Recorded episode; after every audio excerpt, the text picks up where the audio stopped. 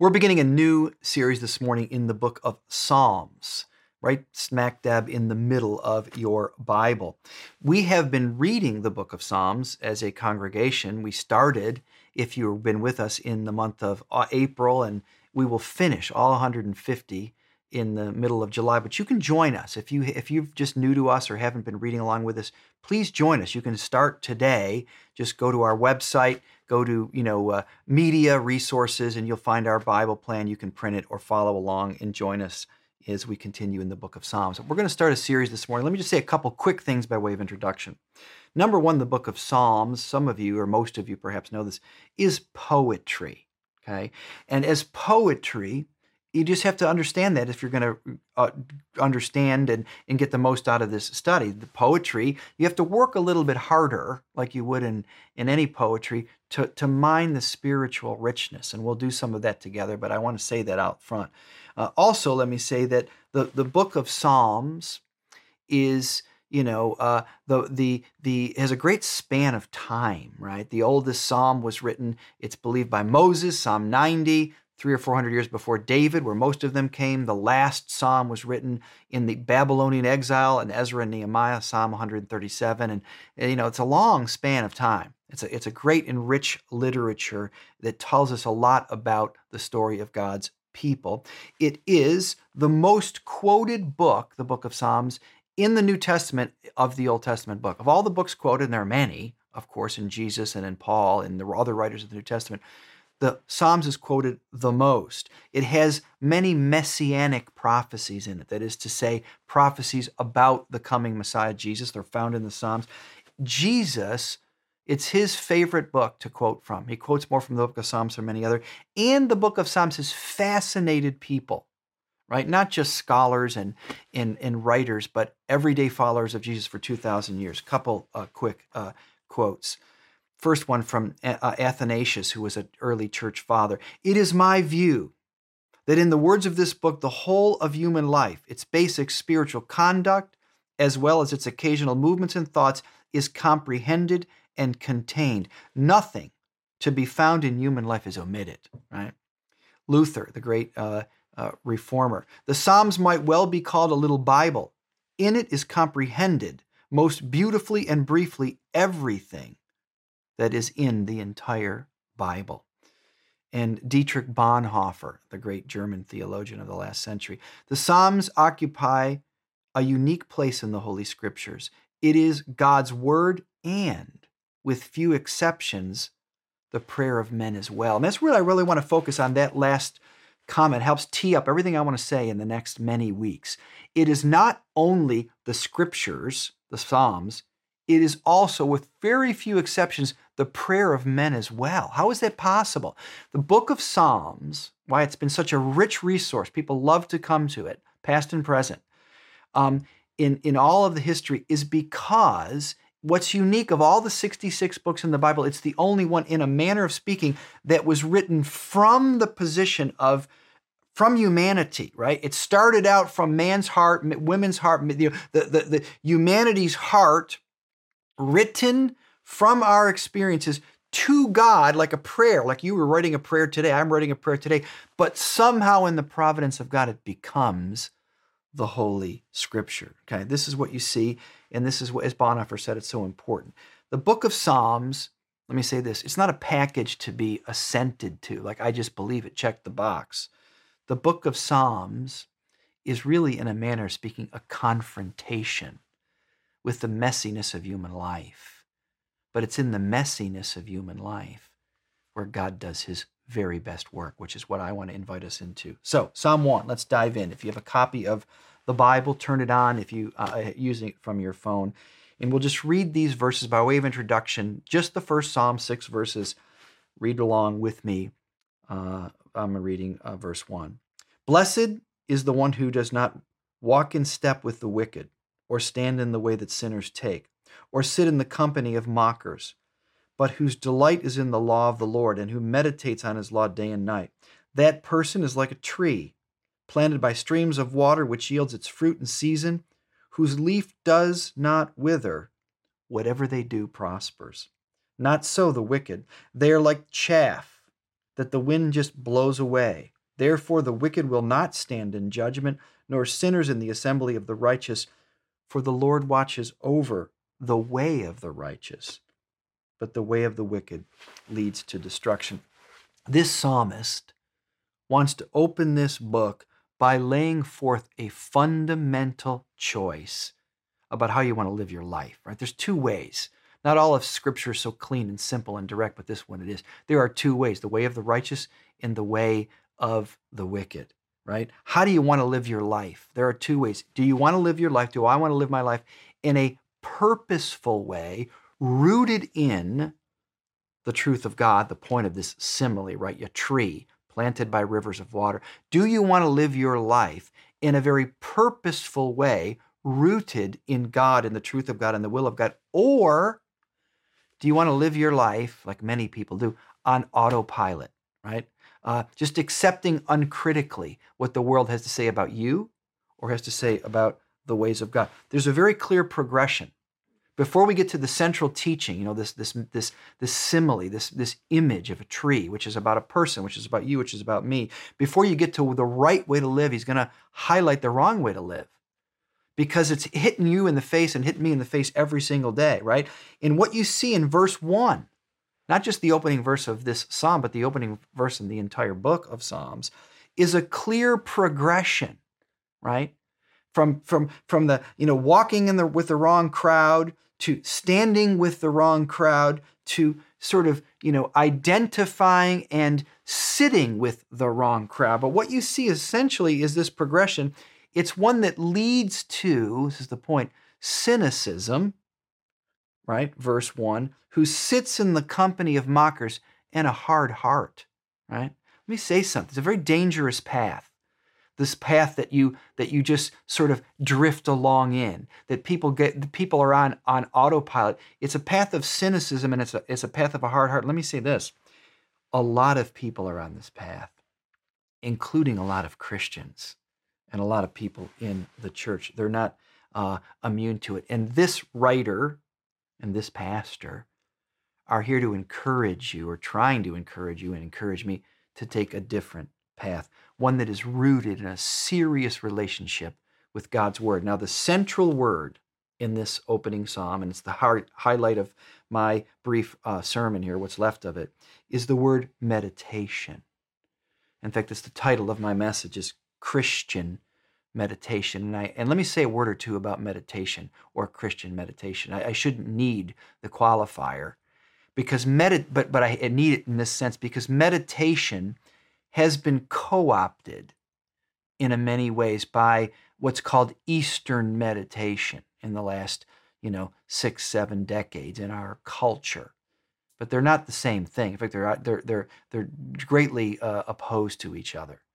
The Eastern meditation, the basic concept is to clear your mind, or get out into the woods, or, or, or, or get in, you know, some private, quiet place and try to empty your mind. Listen, that's a bad idea. If it, if it was even possible because if you empty your mind it's going to like a vacuum be filled in, with with a lot of the pollution that is out there in the world all around you and all around me. Christian meditation is not about emptying your mind. It's about focusing your mind and fixing your mind on god and on his truth for the purpose of personal tr- change right that's the whole point a tree you don't change overnight a tree doesn't grow overnight, but it's a tree planted by streams of water that brings forth fruit. Okay, that's the fruit of true meditation. It takes time. Two things, or at least two things, that I want to just say about it for you and me. How do I do that? How do I do that? What is Christian meditation? Number one, you need to bring all of your life before God. I need to bring all of my life before God, not just the parts um, that I consider acceptable. See, this is the problem, not only with God, really with people, but certainly with God. I want to bring forth to God the things that I think He's going to be most pleased with. And those things that He's not most pleased with, I'm going to keep those buried in a box somewhere.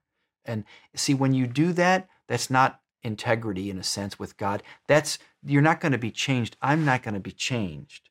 If you want to experience change, if you want to be a tree, a life, that's fruitful, You need to bring all of your life before God, not just the parts you think that are acceptable.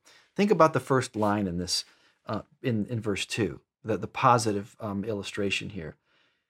This person is blessed because they delight in the law of God. Now just stop for a minute there. Delight in the law of God. If that line doesn't slow you down, doesn't stop and make you think, it tells me you're not a serious student of the Bible or, or a very serious reader, right?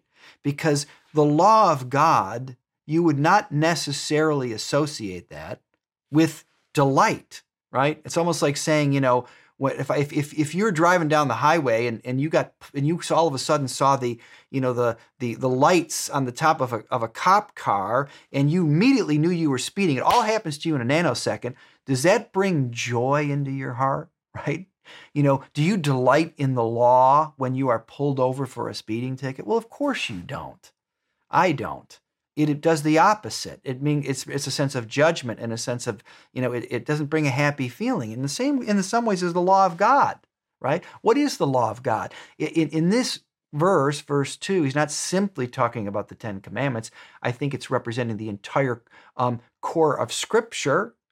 All right, the teachings of all of the law of God, but even if it was the Ten Commandments, right? You know, thou shalt not commit adultery. Does that bring delight to you or you shall not envy your neighbor covet your neighbor's stuff or his or your neighbor's wife or you know uh, or, or, or or or you should think uh, evil of other if you have evil thoughts about other people which the bible uh, uh proscribes does that bring joy of course it doesn't bring joy into your heart right? So how is it that the law of god brings joy? How do i bring forth all of my life before god not just the parts that are acceptable? Quick story this was probably a handful of years ago. Uh, it, I experienced what was probably the most difficult time ever in my professional career, my ministry. And it was a season um, where this is what it felt like without giving you all these details. It, it felt like um, there was various pressures coming on me from, from multiple directions it was almost like my little mini version uh, of the book of Job. That is, you know, all of a sudden some a problem happened with someone that I was working with. And it was like I had to put this, just as I was just putting this fire out, another fire would start. And as I was putting this fire out, another fire would start. And this is what it felt like in that season in my life a series of challenges, of pressures in my ministry.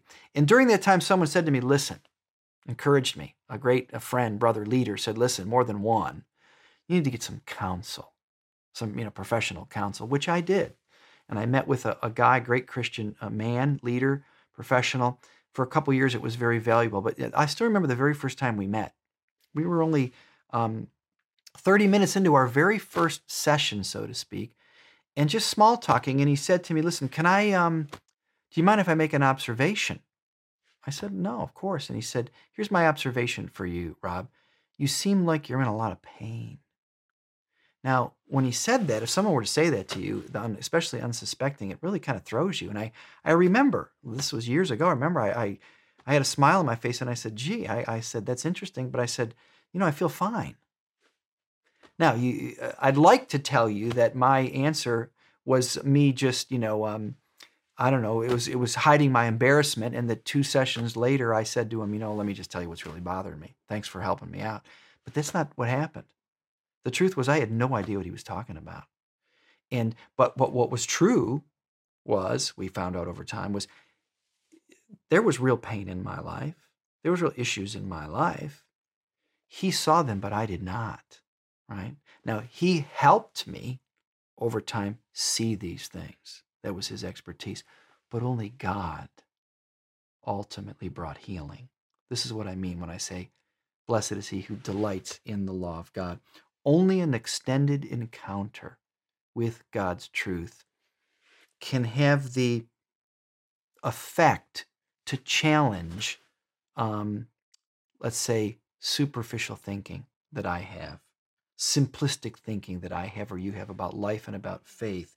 And it's this tearing down, you might say, and this building up, it's this exposure and this healing that ultimately brings about the restoration of the image of God, of the image of Jesus that God wants to do in my life and God wants to do in your life. So, first point you want to grow? You want to become a tree that's planted by a river of water, so to speak?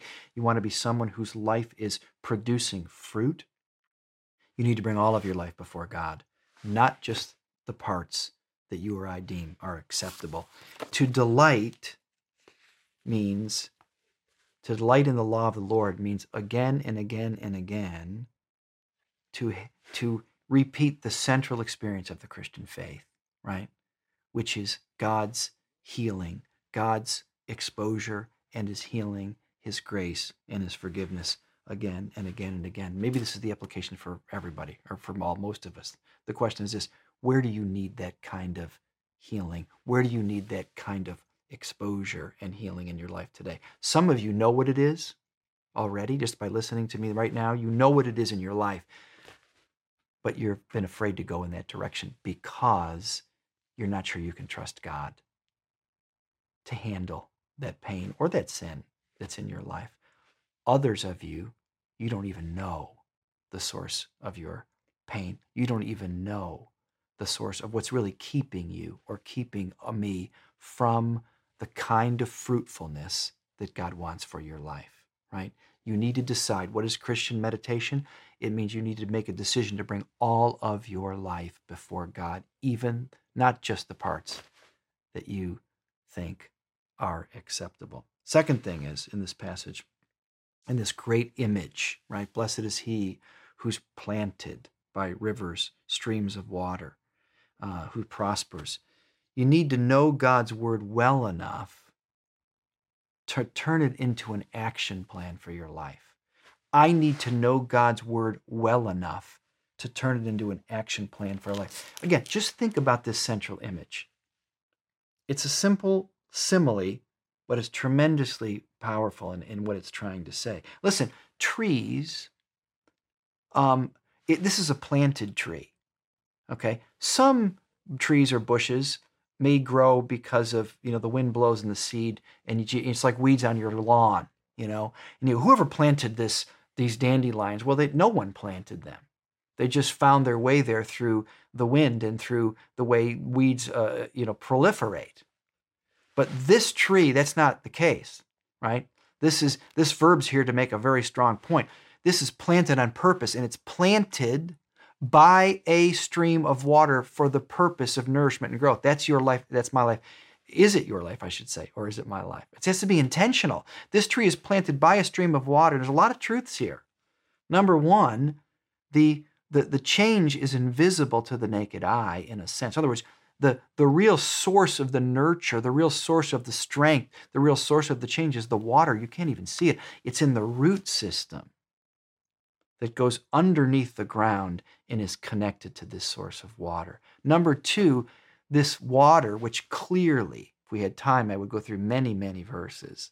We don't have to, for I think most of you would know that water in the Old and New Testament is a symbol of God's truth, right? It's a symbol of God's truth. It's a symbol of God's light. It's a symbol of God's power, the water of life. Jesus is the water of life. This water is something outside of yourself. That's the point. It's connected to something outside of itself. And ultimately, it brings forth a prosperity, right? But what is the prosperity that brings forth, right? Whatever they do prospers. It's not, again, you got to, we have to redefine these words. It's not talking about material prosperity. It's talking about a, a new house or a new, you know, a new car or some kind of, uh, you know, job success. It's talking about inner prosperity. It's talking about the fruits of the Spirit love, joy, peace, patience, goodness, self control in your life. That's what it's talking about. It's talking about wisdom and understanding and power, that kind of prosperity. Okay. And then it says, This man is blessed. This woman is blessed as they deep uh, their roots down. What does the blessing mean? It's not talking about, you know, some superficial um, happiness, right? It's a kind of joy that's beyond, that, that transcends our circumstances. How do I know that? Whose leaf does not wither, right? It's an evergreen tree. Even in the difficult seasons, even in the dead of winter, even in drought, the leaf does not wither. Because this kind of blessing, this kind of happiness, this kind of joy, this kind of growth, right, is not dependent on these kind of superficial, circumstantial things. It's rooted in a relationship with God. This kind of joy um, is sustained through thick and thin, through upturns and downturns, through you know uh, uh, um, good times and bad times, through happy accidents and, and, major wrecks in your life. Do you have that kind of joy? Do you do I have that kind of joy? If you're a floating through life kind of person, right? If you have that kind of faith, it, it, it, it, won't happen for you. You'll be like the chaff that the wind just blows away. Joshua 1 8, no, no question, these verses go together. It's reaching all the way back. Almost the same words are said. Listen to these words. These is, this is the challenge that Joshua gets, the great leader, Moses' um, successor, as he's getting ready to lead the children of Israel into the promised land. Joshua, keep the book of the law always on your lips meditate on it day and night, so that you may be careful to do everything written in it, right? It's about turning it into an action plan for your life. Do everything written then when you do everything that's written in it, when you obey, right? When you actualize the truth that's in your heart through God's word planted in you, you will be prosperous and you will be successful. What's the point? Joshua 1, Psalm 1 it's a call, this rootedness into God's word, to think hard about the will of God, to think about the implications of the gospel, right? Rooted and nurtured by the word of God. It's not about living your life in an ivory tower, it's about facing the fight of your life, right? That's what Joshua's about to do. He's about to go into battle right? You'd say, what does he need this kind of advice for? Because this is what's really going to give him the courage to do what he needs to do. What he ultimately needs is to be rooted in God's word. He needs to be able to take those, it, to have the word of God hidden in your heart. What does that mean? It means to gain a kind of understanding of God's word, a deeper understanding of God's word, that you can then think about it and turn that word into particular prayers that can apply to your life and to my life that ultimately can bring about the fruitfulness that you need. That's what we're talking about, right? That's what we're talking about. It's hiding God's word in your life to, to use it to bring about real change in your life and my change in your life. So, number one, what is, what is Christian meditation? It means bringing forth all of yourself to God, not just the parts you find acceptable. Second, it means knowing God's word in such a way that you can turn it into an action plan for your life. It's not a casual experience. And lastly, right, Christian meditation, let me say this Jesus is our example. Let me just close with this thought. Jesus, many of us uh, understand that Jesus is the Savior, right? Hopefully, He's your Savior. He's my Savior. He came to die for our sins. And that is central to the teaching of the Bible, of course. But he's more than that. Jesus is also, the Bible says, our example. In other words, he's uh, of how to live life, how to how to live life in connection with God, how to be this tree, right? How to be a fruitful uh, life in connection, deep vital connection with God. Jesus is um, is perfect humanity. He, in a manner of speaking, is not only our Savior, he's also the life that we are all shooting for. But what Jesus illustrates for us is how this kind of relationship with God's word, rooted in God's word, can translate into a transformed life. Think about Jesus' life. Um, how the word of God was so central to his life and how it came out and demonstrated its central place in his life. Just one example, really, would be the the the temptation of Jesus, which is you know recorded in the Gospels. Luke four, Matthew four, the first two places I think of. Why is it there? right? It's there to teach us this very principle, to teach us something, not just something that Jesus went through, but what you and I will go through, right? All are tempted, right? Jesus was tempted in all ways, just like us, right? So this is here for our example. But when the great temptation, Jesus is tempted with both physical let's say, weaknesses and challenges, he fasted for 40 days, right? In other words, it was an extreme way of saying all of the weaknesses that are part of what it means to be a human being, including even in this case, hunger. He's fasted. He was tempted with physical weakness. He was also tempted with, um, you know, the world's sort of, you know, glamour and glory. Satan takes him up to the, the highest mountain says, I want to show you all the kingdoms of the world. I want to show you all the glitter and all the power and all the prestige. And, and to both of these temptations, which are very alive and well in their own way in your life and my life. I'm tempted every day for physical weakness, and I'm tempted virtually every day uh, for the world's approval and for the world's values. And for both of them, Jesus answers with the Word of God, right? The, it, it is written. He, he answers back from the book of Deuteronomy in both cases. Even on the cross, think of this. It Jesus' absolute hardest moment in his life as a human being, as the Son of God, was in his sacrifice at, at the cross. And it says, after he was on the cross, just before he gave his, up his final breath, his very last words are recorded. What were they? They weren't, you know, just some gasp of, of desperation, help me, or I need something, or give me a drink. That's not what he said. He said, he quoted scripture the 22nd Psalm, verse 1 My God, my God, why hast thou forsaken me? The very last words of Jesus to finish and accomplish what he set out, God sent out for him to do, was the Bible itself, the 22nd Psalm. It shows us the source of his wisdom, God's word, and the source of his strength, right? His life was rooted in something outside of himself in a manner of speaking, the very words of God, right? It is written. And he's an example to you and me.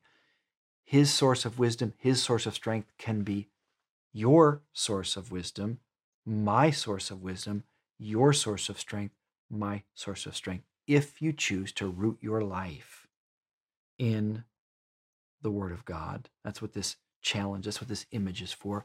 And if you choose to make God's words, the guide for your life, the guide for my life. That's what this series is partly calling us into. And I, I hope that you will think about it as we close and you'll respond to this great challenge to root your life deeper in the words of God. Let me pray for us as we close uh, our time this morning. God and Father, I just thank you for the opportunity to be here this morning. I thank you for all who are listening uh, this morning. And I pray, Lord, that you would help us to think about this choice that you have set forth, right? It's a choice of how we want to live our lives. Do we want to want to root them intentionally in your words that they might trans- help transform us into a fruitful person, a person with with breadth and depth and, and impact? Or, Lord, are we going to just be, you know, carried along, you know, aimlessly, uh, Lord, uh, by the the winds of the things in this life. Help us, Lord, to be a kind of person who's rooted in the things of God. Help us to experience the kind of change you want us to experience, that we might know you for who you truly are, and we might know your purposes in the days to come. And we love you and thank you in Jesus' name. Amen.